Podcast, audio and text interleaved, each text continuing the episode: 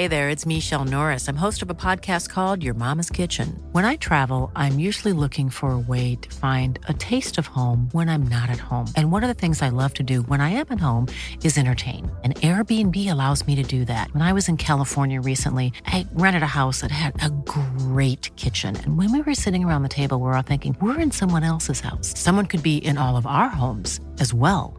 If you have a home, but you're not always at home, you have an Airbnb. Your home might be worth more than you think. Find out how much at airbnb.com/slash host.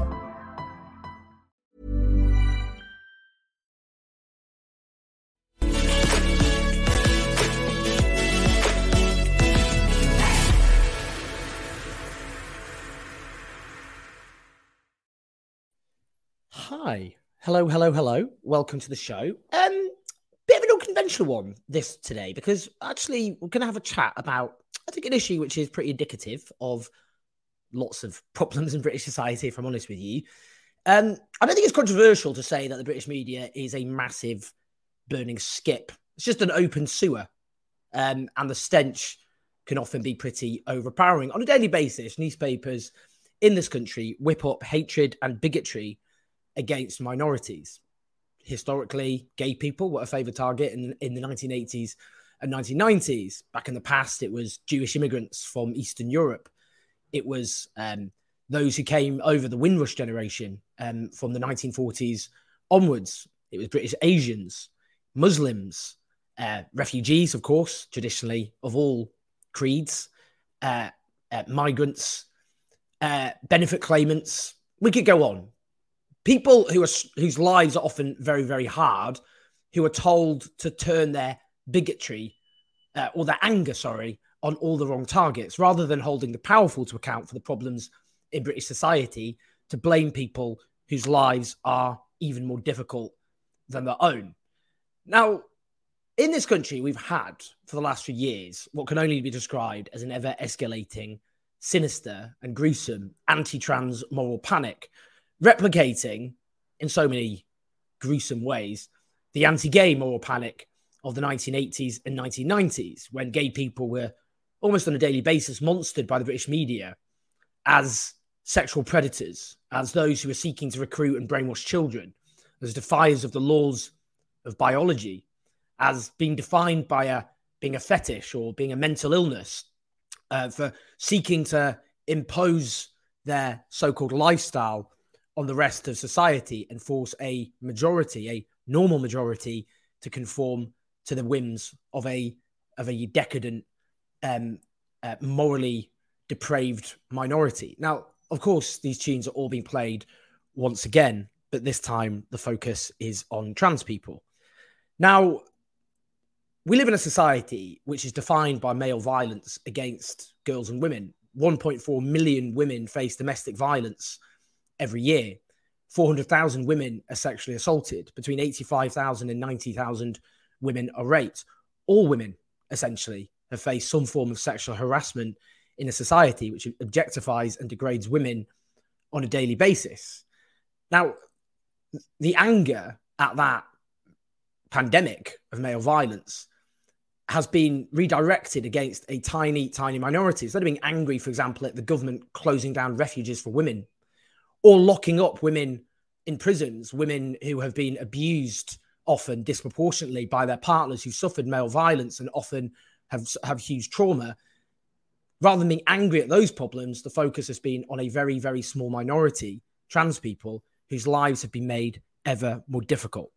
Now, this brings me to a piece in the Daily Mail, which I'll bring up. So, this was a piece which appeared, let's see when it was, it was the 25th of February. Um, a Tory councillor. Here we go. So here's the headline. I was frozen to the spot in shock. It was said to intimidate how a friendly chat and the ladies of a London pub turned menacing and plunged the Tory councillor 22 into the clash between trans rights and women's safety. So she starts, these days I don't feel safe going to the ladies' loo anymore.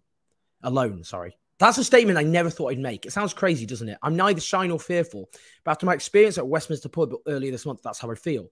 Frequently frequented predominantly by civil servants, the Marquis of Granby is near where I work, but I could just as easily been in any pub in the country. It was a Wednesday night and I was attending an event upstairs. Before heading home after a pleasant evening, I went to the ladies' loo, which has two cubicles. I emerged from mine at the same time as a woman next to me, next door, who at about six foot tall towered over me. She wore skimpy top, which made her shoulders seem bigger, and she spoke with a strikingly deep voice. A trans woman. The, lavor- uh, the lavatory was cramped, and I had to stand directly behind her while waiting to use the wash basin. She goes on, I can't deny I was a bit shocked. Yes, there was a sense of novelty. What would she be like? Well, we had quite a nice chat, not exactly girly, but friendly. I thought, this is going well. I'm handling the situation fine. I didn't treat you any differently. Why would I? We spoke about the paucity of loo paper, the dreadful taps, and temperamental hand dryer. It was as she moved to the door to leave that it happened. I remarked that we had no choice but to awkwardly shake our hands dry, and she turned to me and replied, I'm going to wipe my hands on my penis. With that, she disappeared. Until this, our conversation had been quite positive and pleasant. Now I was frozen to the spot in shock.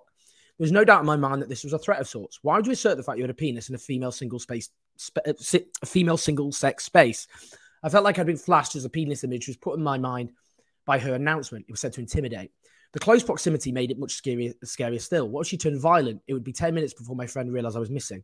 They were waiting outside, and when I told them, they were equally shocked. I just wanted to go home. It goes on. Okay, what actually happened here? Well, I'm about to bring in a guest to talk over this alleged incident. If you're watching live, do click on the YouTube link, press like and subscribe. Keep us on the road at patreon.com forward slash Owen Jones 84. And uh, you can also support the channel using Super Chat. I will read out, um, I'll put any questions to Sophie and talk and go through them at the end. Let's bring in Sophie now. Hey, Sophie. Hey, Alan. How's it going? I'm all right. So, just to explain, Sophie is a prominent streamer and many things. YouTuber, actually. I've, I've YouTuber. Been, I've been misaccredited as, as, a streamer repeatedly. It's very strange. Sorry, yeah, I should say that. You know, once Douglas Murray wrote a ranter, uh, actually attacking me over trans rights, but he um, he he called me a YouTuber, and everyone, all, all, the anti-trans people online were like, "Mike drop Douglas, you got him there." Calling him, I was like, "Why do I care? I am a YouTuber. Why is that an insult?" Uh, I suppose I do stream. You know what? I take it back. Yeah, I mean, I, this is streaming, sort of. Yeah. Um, how you doing? Um, yeah, I, I, it was funny for a couple of days. Uh, we saw this silly um, article where this woman had obviously made up a lie to try and attack trans people, and then I found out about. Well, we'll get into it, but you know, um, yeah. it was very, it was very funny for a couple of days, and then it kind of hit me that I'd been sexually harassed in the national press, and that's. Well, let's, um, let's talk yeah. about this. So, okay when you saw this article, when when did you read the article? Because this this article came out a couple was it a couple of weeks, week and a half ago. Yeah, I must have read it on Sunday morning. Um, there's actually there, I had actually replied something to it on Twitter, um, just seeing it as a very silly story that was obviously fake because we were all saying, well, that clearly didn't happen. Who's going to say they're going to wipe their hands on their penis? That's just a nonsense. Mm-hmm. Um, and um, then the next day, a friend of mine uh, posted into my my my like uh, social Discord for my friends saying, um, "Hey, I think this is the pub that we went to after the Brianna Ghey vigil," and um, I hadn't paid that close attention to the article before, but I went in and had another look, and I was like, "That oh, that is actually the pub." That we went to after the Brianna Ghey vigil. If people aren't aware, the uh, vigil for Brianna Ghey, the 16-year-old child who was murdered um, who the, the press have been uh, dead naming and refusing to report that she was trans and refusing to call it a hate crime and so on. Um, we were at that vigil at the, the Department for Education, and then uh, we went to a pub around the corner to try and stay as a group so that we wouldn't be under under threat of um, you know violence from from far right bigots. Um, I've I've made reference to this before that this is like something that's happened in the Westminster area. I mean, oh, and it's literally happened to you, right? Like it's it's it, it, it can't be it's not totally safe for queer people in central London in recent years. And so yeah, we, we just went to hang out as a group of friends. We went to this pub. It was very, very Tory. Um, I didn't think too much of it because like we'll just keep to ourselves and it would be that big a deal. Um, at one point I went to the loo. I made kind of awkward but nice small talk with a cis woman who was there.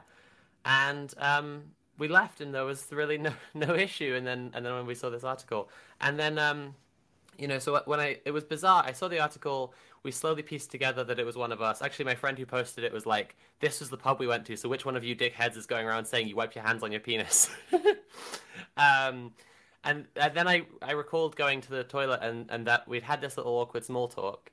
And then when she had when I'd been drying my hand, well, I tried to use the dryer. It was terrible, and I was like, "Oh, that's not working." And she said, "We'll have to shake." And I paused for a second because I thought, "What?" Um, but then I realized she meant shake your hands dry. And then I said, "Oh, I'll wipe my hands on my jeans," and I did that, and I left. Um, jeans. Sorry, just so Jeans. everyone's because people might have Yeah. missed this on it's been on, on tw- it's been all over my Twitter feed, so I kind of feel I know this story inside out now. But Yeah. just to be clear, My jeans, jeans, yeah. jeans, yeah. not In case people mishear, misheard that, I'll just say one more time. I'll wipe my hands on my jeans. So what's happened here is, and by the way, I know what's going to happen now. I just realised because this Tory council, this is what normally happens. They'll be like, "Oh, bullying, bullying, bullying a young woman." Are we Owen? Oh, bullying Yeah. a poor young Classic. young woman just because she's spoken about her experiences. Yeah, she's a, Constant. An elected politician who's gone to a right wing newspaper in order to monster trans people. I mean, well, that's the consequences, whatever her motive is. The, con- the, the the impact is people in a country where there's rampant bigotry towards trans people. This article is fueling the idea that trans people are in some ways a threat. The whole point of the article is to say this is why trans women represent a menace in, for example, women's toilets. That's that's Yeah, the I- point. the whole thing's pretty ironic, really, because she, um, she's writing this kind of performative um, descent into bigotry. She says in the article that she didn't really think about trans people before, but now she's really sure that trans women shouldn't be in women's spaces. Um, but if you look at her Twitter from from before the fifteenth of February, you can see very clearly she already hated trans people. Um, and uh, actually, what's happened is that I'm the one who's been sexually harassed here. She's published all these details, look, looking very closely at my body and obsessing over it.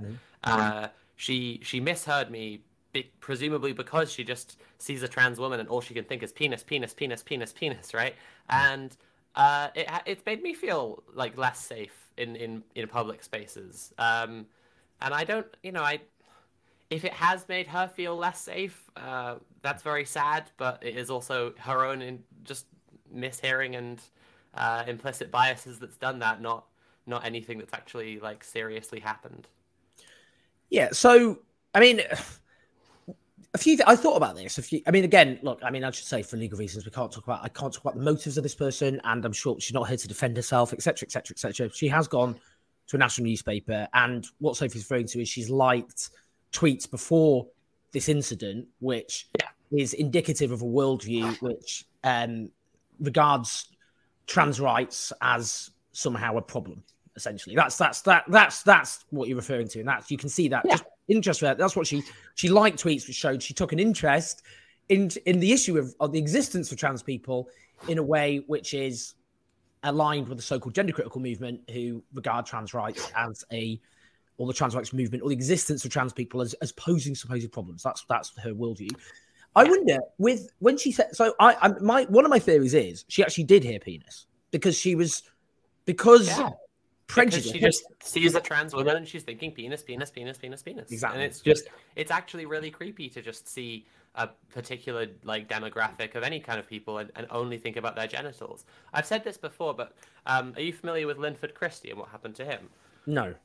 Well, so there was this athlete called Linford Christie. Oh, I know who Linford Christie is, but yeah, yeah, yeah, okay. Well, I'm just context for other people, but like, um, there was this, this athlete called Linford Christie, and he was a black man, and um, because he beat white athletes in in uh, a race, or you know, consistently did, or whatever, um, the British press started treating him really horribly, and and like they would celebrate his victory, but only in terms where they were calling him kind of animalistic and you know, classic racist tropes. And they, they started talking constantly about his about his genitals, and they started this phrase Linford's lunchbox, and they were publishing all these pictures of his of his running shorts and his bulge in his shorts.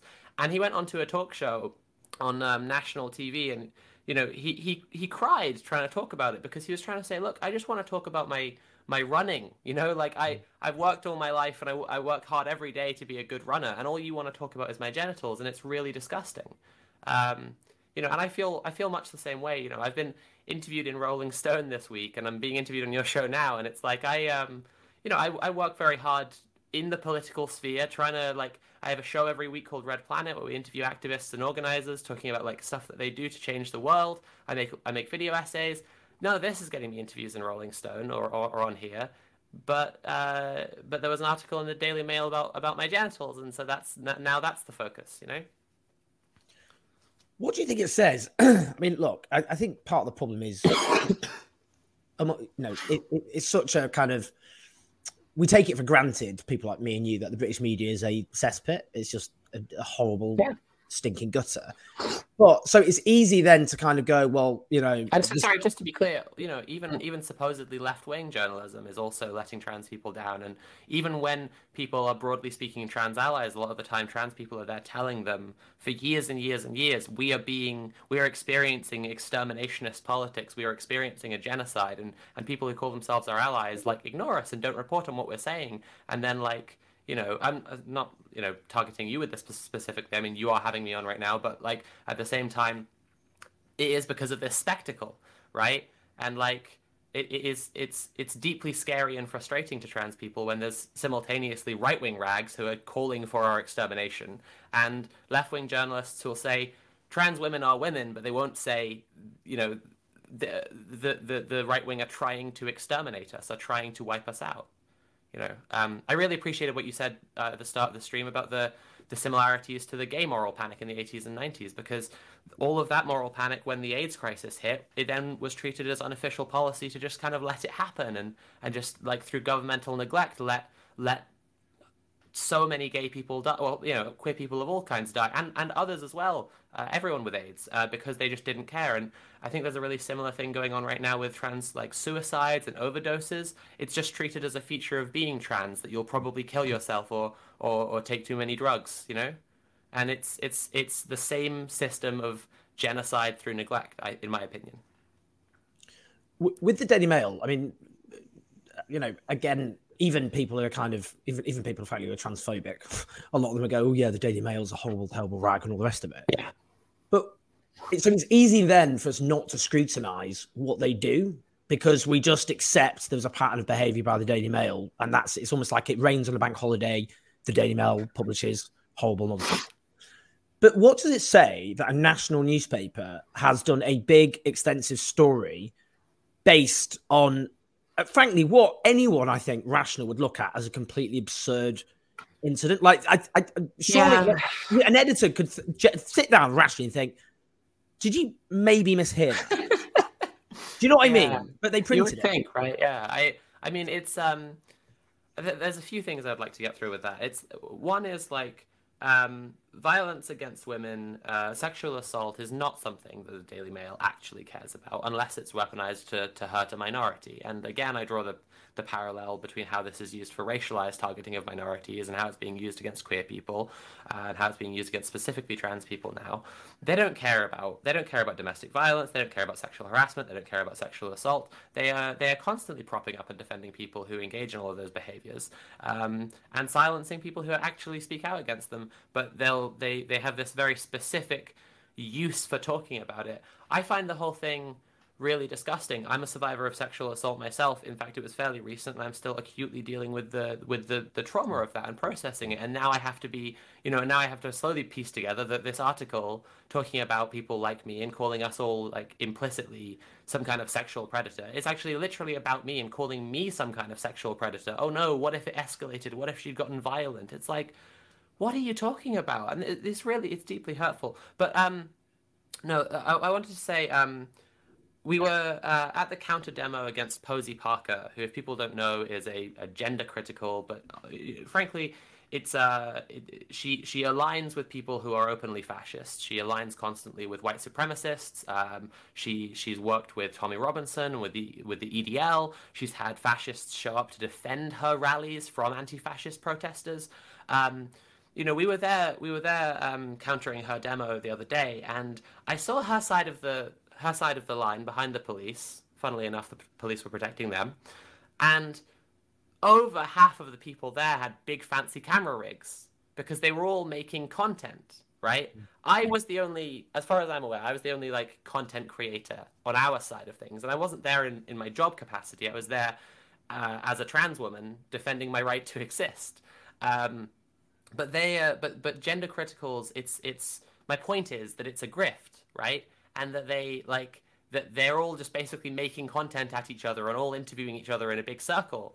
And what what this says to me that the Daily Mail is is willing to publish something that's so patently absurd is that people someone meets a, a trans woman for the first you know for the first time and whether she sincerely misheard me or not um you know she thinks well this could be a big opportunity for me to get get in on the TERF grift and it, she thinks that the the ground is so fertile and the Daily Mail clearly agrees the ground is so fertile for transphobia and for, for making money off of transphobia that you can publish absolutely any gibberish, no matter how patently absurd it is, to any sensible person. I, do, I mean, I, I want to talk about the wider context, but I mean, just again, I mean, you've spoken a bit about this, but what's the kind of emotional impact of this? Because obviously, you've come out, you've written, you've written about it, you've talked about it.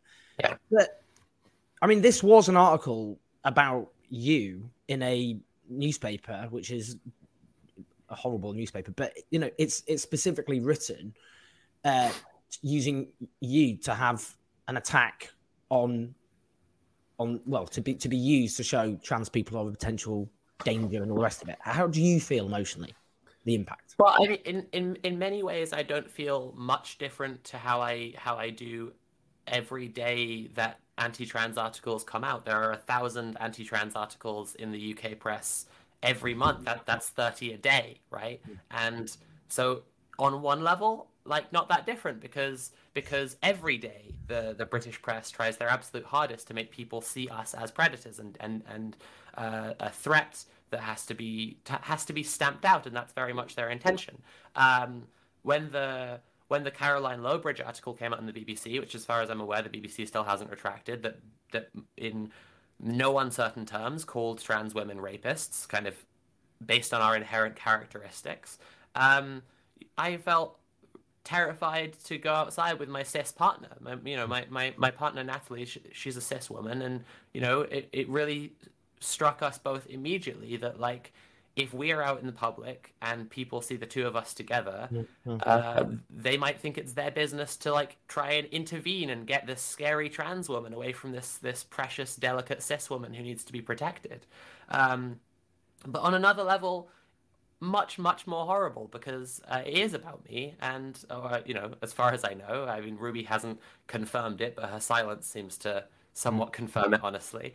Yeah, um, that's interesting. She hasn't. I should say she hasn't responded to this at all, has she? She's well, I mean, to be fair, if she responded, if she confirmed that it was me, uh, it would classify, it would be libel. So uh, it's probably a good move for her to not say that. That's but, interesting. Um, that's interesting. But you know, um, it's uh, on the other, yeah, on the other hand, it is about me, and she has, you know, made comments about my body in the national press, and not just about my body, but about my personhood. She's she is she has said that that women like me shouldn't be in women's spaces. Mm-hmm. She said that women like me being around me specifically being around makes her feel unsafe and then she imagines a whole like horrible fantasy of of me being sexually violent which again I'm a sexual assault survivor and that's just it's just mortifying and disgusting and dehumanizing to have uh to have yeah something published in the national press then Im- Im- implying that I'm some kind of sexual threat I mean, let's put this in the broader context because, as I've said at the beginning, we, there is an anti-trans moral panic,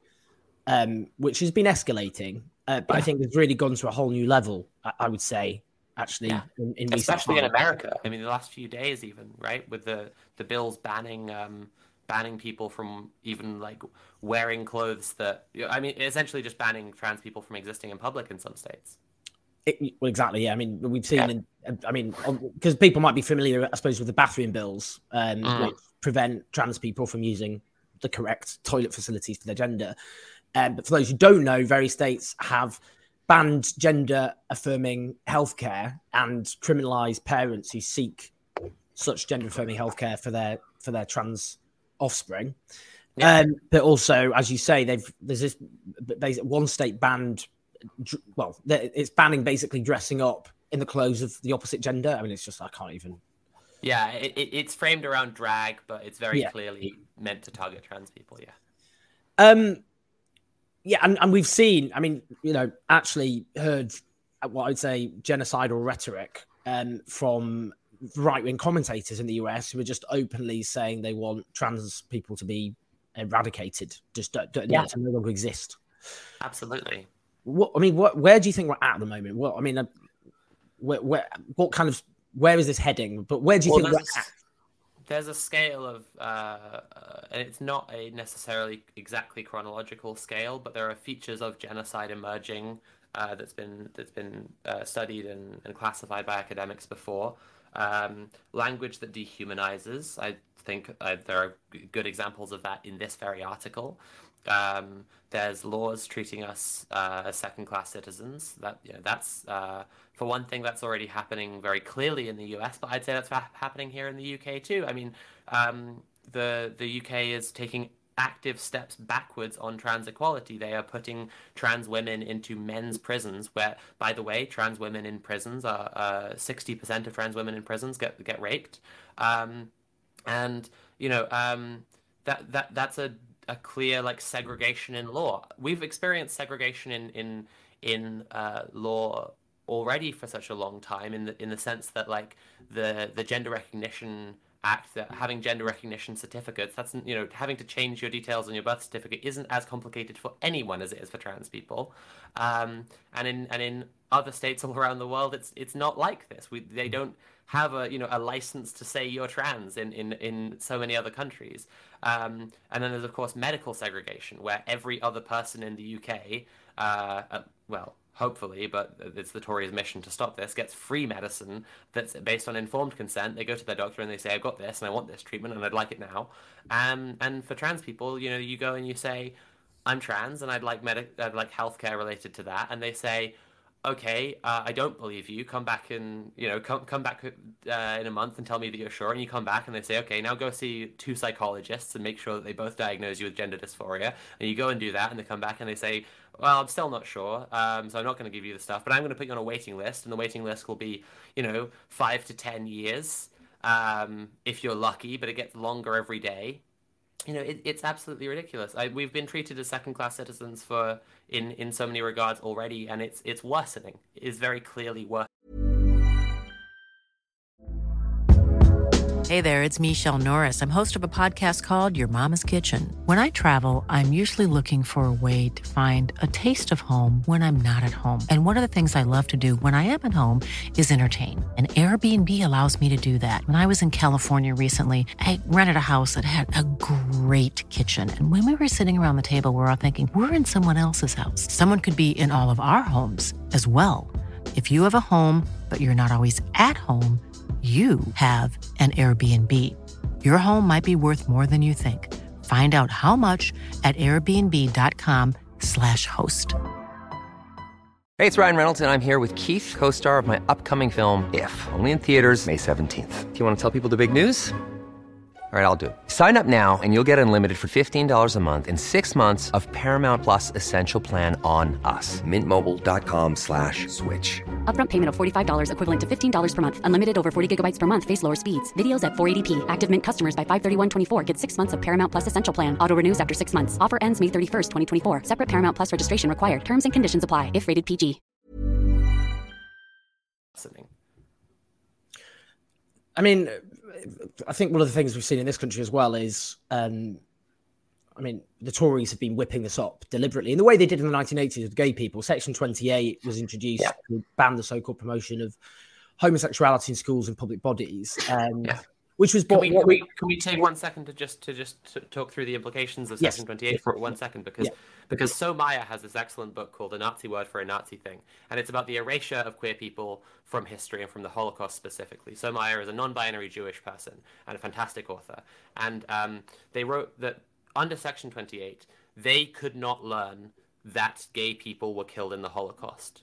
Because that would be presenting a bad thing that happened, you know, un, un, uncomplicatedly bad, the Holocaust, as happening to a group, gay people, and therefore implying that it, gay people did not deserve for it to happen to them, and thereby promoting homosexuality. So, Section 28 actively uh, uh, created circumstances of Holocaust denial in the British education system and that's horrifying. I mean, it's horrifying already on its own to to um, insist that, that that that gay people are too dangerous for children to learn about. But we have to see that there are wider implications that affect everyone's understanding of the world around them that don't just relate to, to queer people. And I think the same is true now uh, with trans people. It's been commented on before that transphobia is like the biggest uh, entry point for far right radicalization at the moment, and that's a very deliberate tactic that people are using. You know, um, there are always wider implications, and people who think that they can just kind of look away and focus on other stuff, uh, and that it won't come back to bite them. Um, well, that's very foolish. That's, that's all I wanted to say. I'm sorry for interrupting. No, no, no, no, no. It's a, it's a, it's a really, really important point. Um, and I mean, back in the 1980s, just I mean, because I was just thinking about Section 28 because it was a so-called what we now call a culture war. And I think we should be honest about what a culture war is. It's an attempt to yeah. use backlash against the claims for justice and equality of minorities and women. Um, mm. That's what and and and you know because culture wars. It, I think it misrepresents what's actually happening. It's it's it's basically yeah, pushback against or bigotry, which is weaponized for political ends against minorities.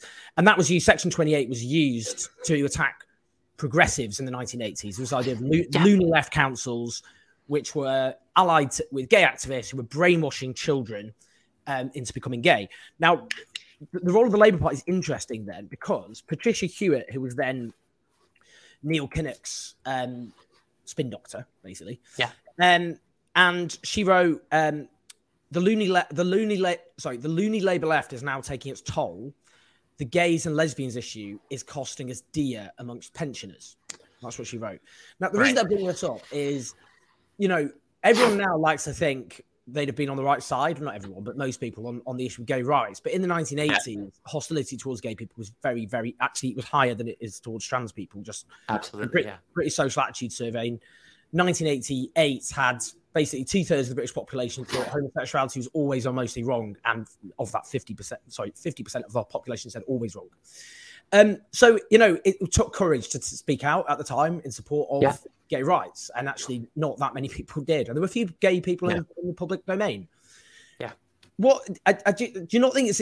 I mean, the point now about the Labour leadership is their refusal to take to, to push back against transphobia is one of the problems because it's well i take it a step further than a refusal to push back against transphobia keir starmer has met with the, the head of mumsnet which is a popular site for organizing transphobia and he said that he's said there, clearly trying to pander to transphobia, that he doesn't think that kids should be allowed to change their names without parental approval or socially transition without parental approval. And that is that is a transphobic position, and that is Keir Starmer siding with transphobia. And furthermore, again, clearly trying to pander to bigots.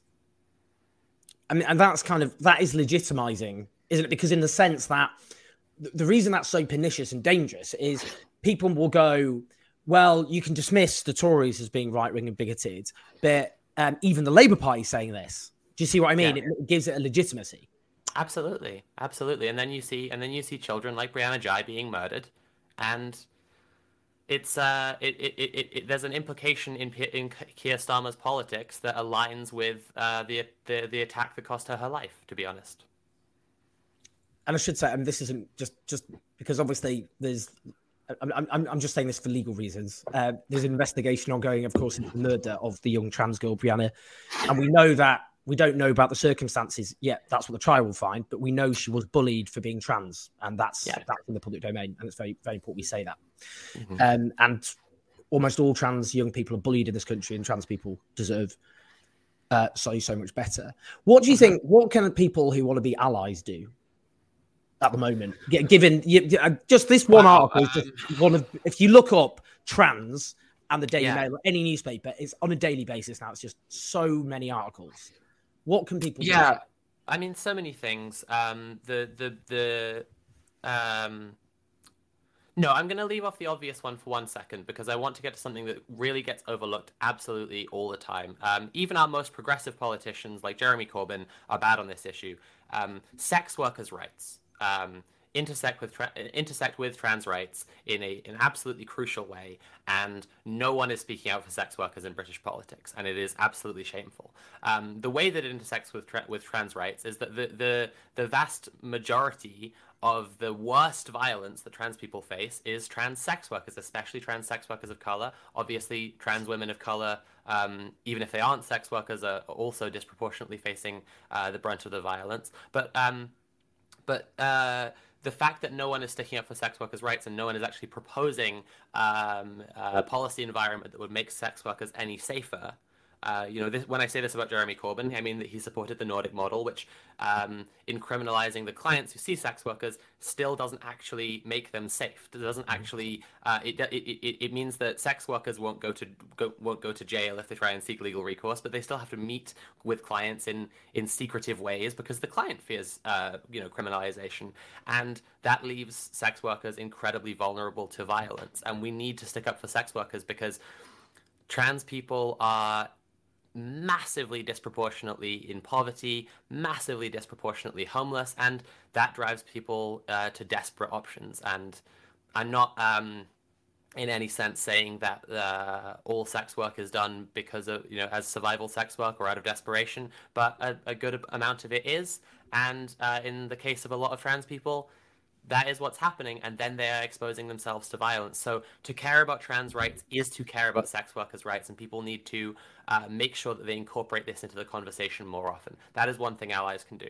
Now, onto the more obvious thing: cis people need to listen to what trans people are saying and not instinctively push back on it. While I've been talking, uh, there's been there have been people in in this uh, comment section who've been saying that you know, oh, I think genocide is a bit of an extreme thing and it's a bit of a hyperbolic thing to say.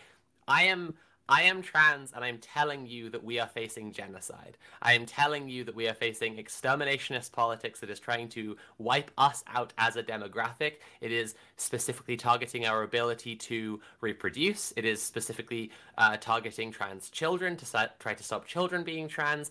These are all, by the UN's definition of genocide, this meets the criteria of genocide, but I shouldn't have to actually go to like a um, rational point by point argument to explain to you why you're wrong, you should hear me and then you should think trans people believe they are experiencing a genocide. I should take on that as the, the position that I should, you know, look into further and understand what they mean by that. I shouldn't be pushing back and saying, oh, that's hyperbolic and cheapens the word or whatever. What I should be doing is turning around to other cis people and telling them trans people are experiencing a genocide trans people are facing extermination and extinction and genocidal politics, and it's on us to stop that, right? It, it ultimately there are so many more of you cis people than there are of us, and you can make the difference by turning around to other cis people and telling them what we say rather than uh, rather than uh, responding to what we say with this this this cynicism, this skepticism.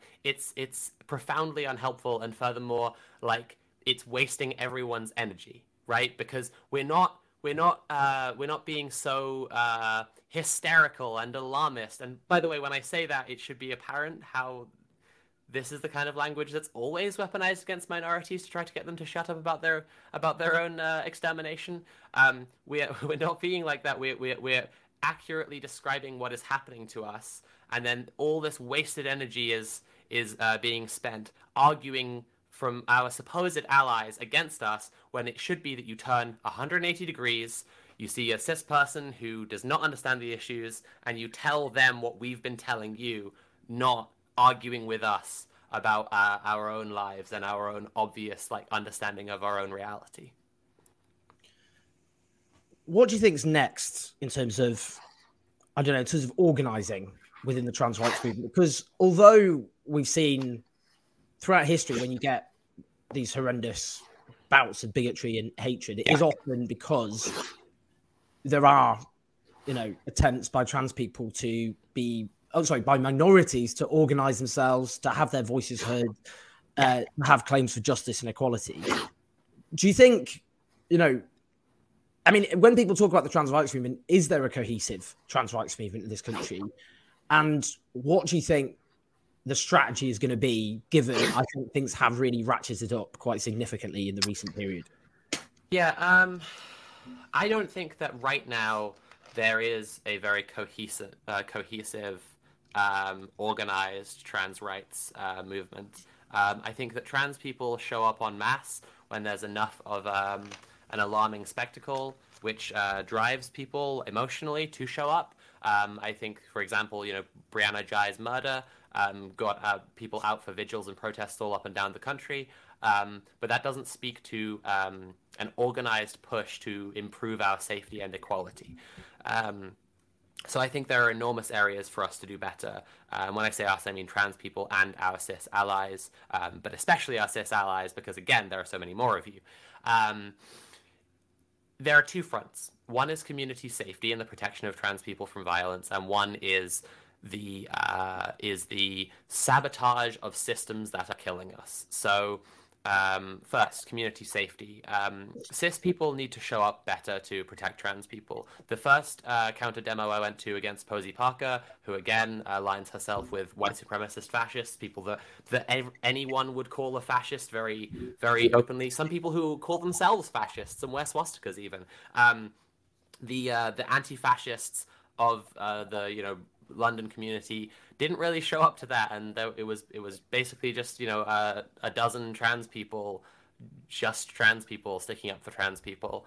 Um, a more recent one, you know, we did outnumber them, but cis anti-fascists need to do better. That's an example of somewhere where like she is preaching the extermination of uh, our you know she is preaching our extermination and uh, that shouldn't be allowed. We should we should as a community be stopping that as anti-fascists.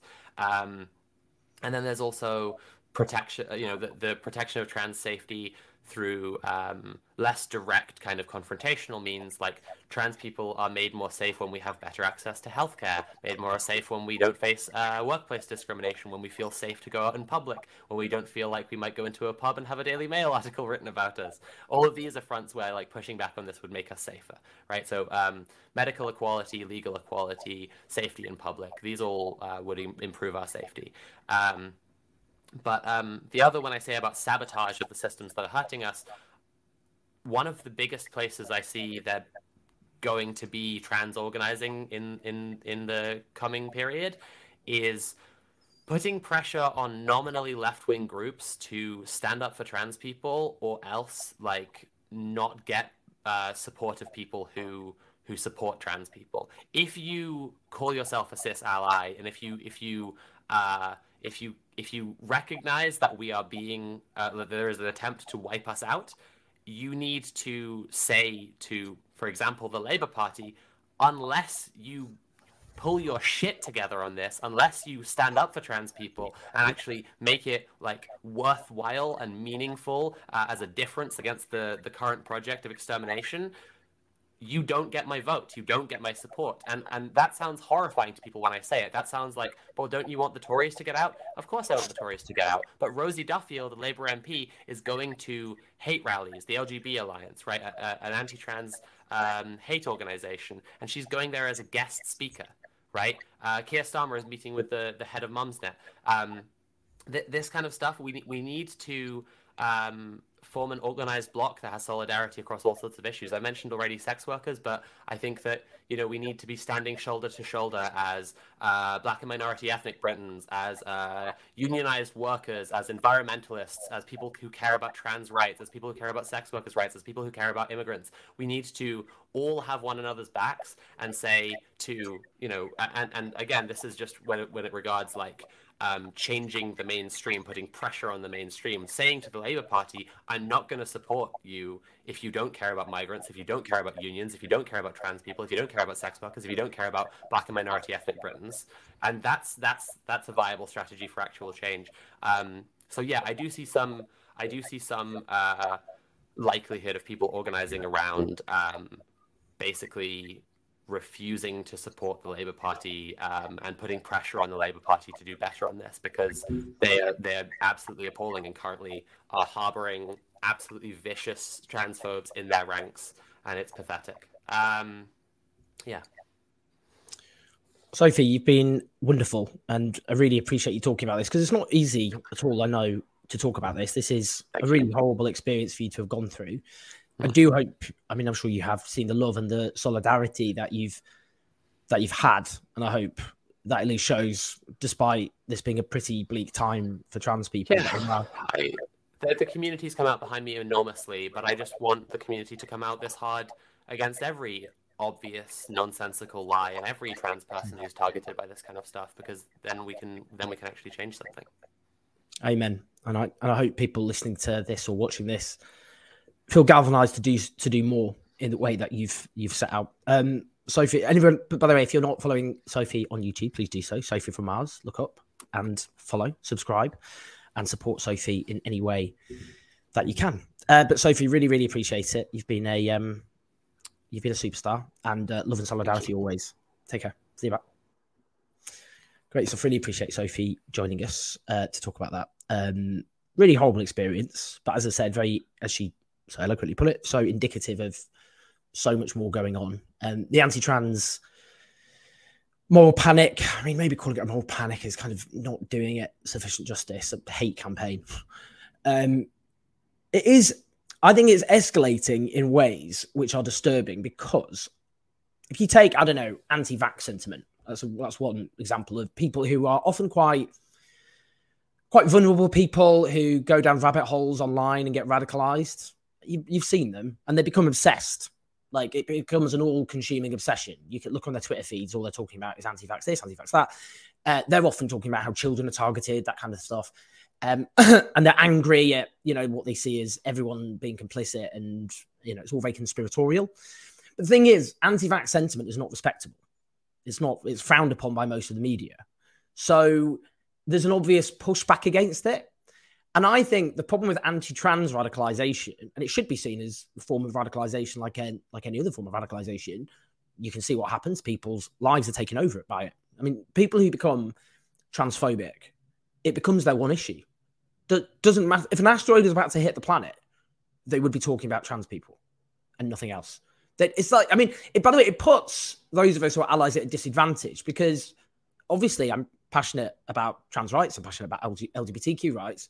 I'm also passionate about the climate emergency, racism, the housing crisis, the crisis in our health service, poverty. Um, I mean, I could go on. like, there's about a million, you know, it's just like one billion issues, uh, trade unions, strikes a million issues that I care about, but they only care about this one issue. And that puts them at, unfortunately, at an advantage because they can just obsessively, they think about trans rights and trans people more than trans people do. It's that level of total, all consuming radicalization, which is actually quite hard to combat because it's respectable. There's nothing pushing back on it. So you've got people who are radicalized, it's taken over their lives. And rather than people going, wow, you need, someone needs to do an intervention here, this is not healthy behavior. Even if you've got so called concerns, people, but be like, how could this possibly be this existence of a tiny minority? How can it possibly be so important to take over your entire life? You don't even have that. People are just like nodding along. Like, take Graham Linehan. Like, anyone rational would look at the descent of Graham Linehan, who used to be a much celebrated and loved comedy writer, Father Ted, etc. Very funny series, ruined now forever. Um, anyone rational would look at his descent and go, oh my God, what's happened to you? This is so disturbing, Graham. Look at what's happened to your life. This is completely taken over in a way which is objectively horrifying and disturbing. That's what would happen. But instead, he's got all these people online going, well done, Graham. Good, another good intervention, cheering him on. Similarly, people whose lives have been taken over in this way. It's really, really actually quite disturbing.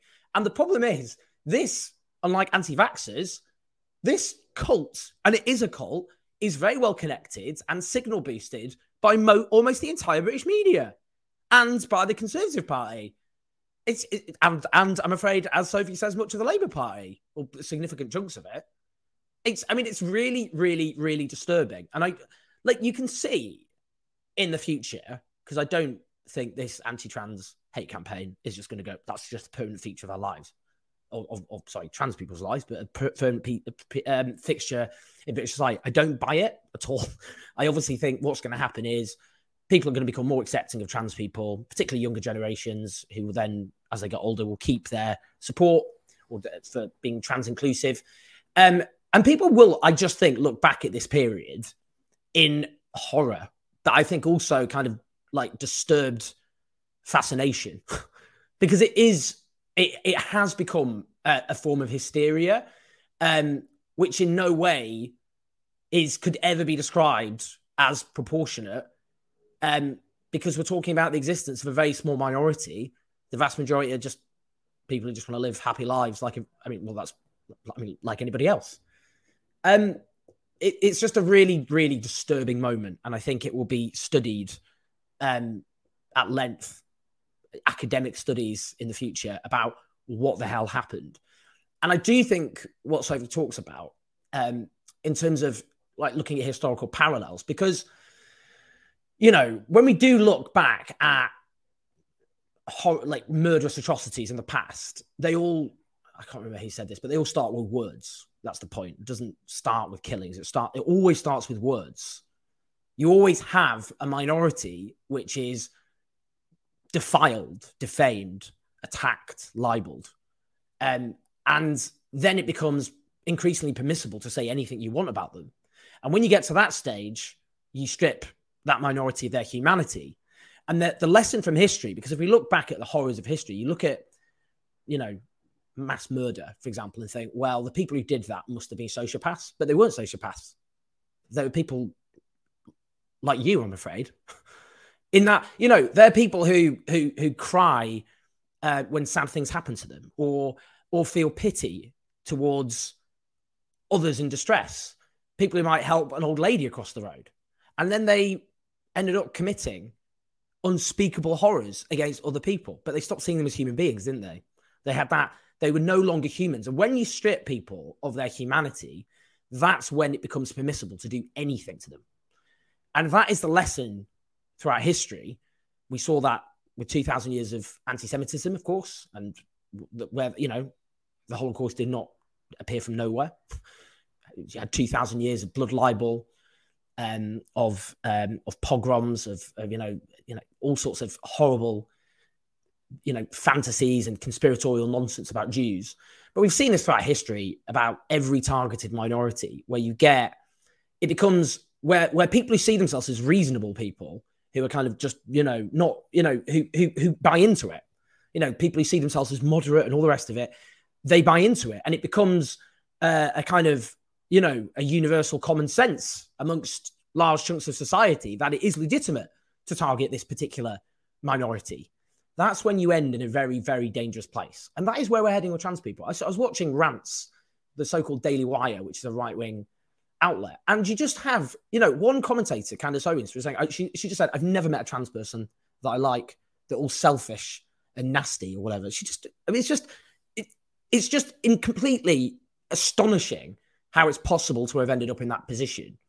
And that's why this is a very, very dangerous moment. And that's why it's important that people speak out. Uh, David Barata asks, is there a party in the UK that actually openly supports trans rights? The Greens have their own issues at the moment. That is true. Actually, the Scottish Greens um, severed links with the English Greens over the issues of institutional transphobia. There are people within the Green Party, including the leadership, who are supportive and trans inclusive in a way that the Labour Party isn't, I would say. But they definitely have their own issues uh, to deal with, which trans people have, I know, been speaking out very much and the Greens obviously need to address more. So, yes, very good point. Tad Campbell, thanks, Sophie, for the explanation, especially on genocide.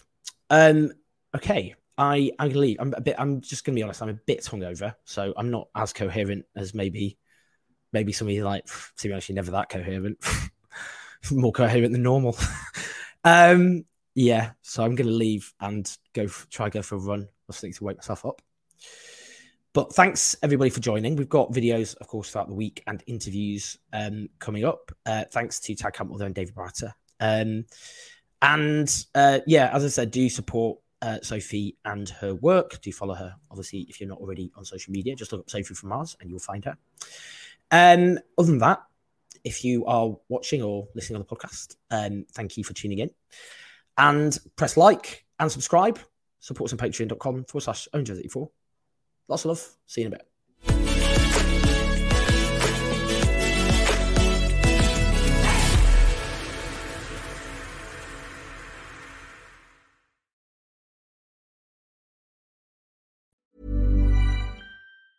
Planning for your next trip? Elevate your travel style with Quince. Quince has all the jet setting essentials you'll want for your next getaway, like European linen, premium luggage options, buttery soft Italian leather bags, and so much more and is all priced at 50 to 80% less than similar brands. Plus, Quince only works with factories that use safe and ethical manufacturing practices.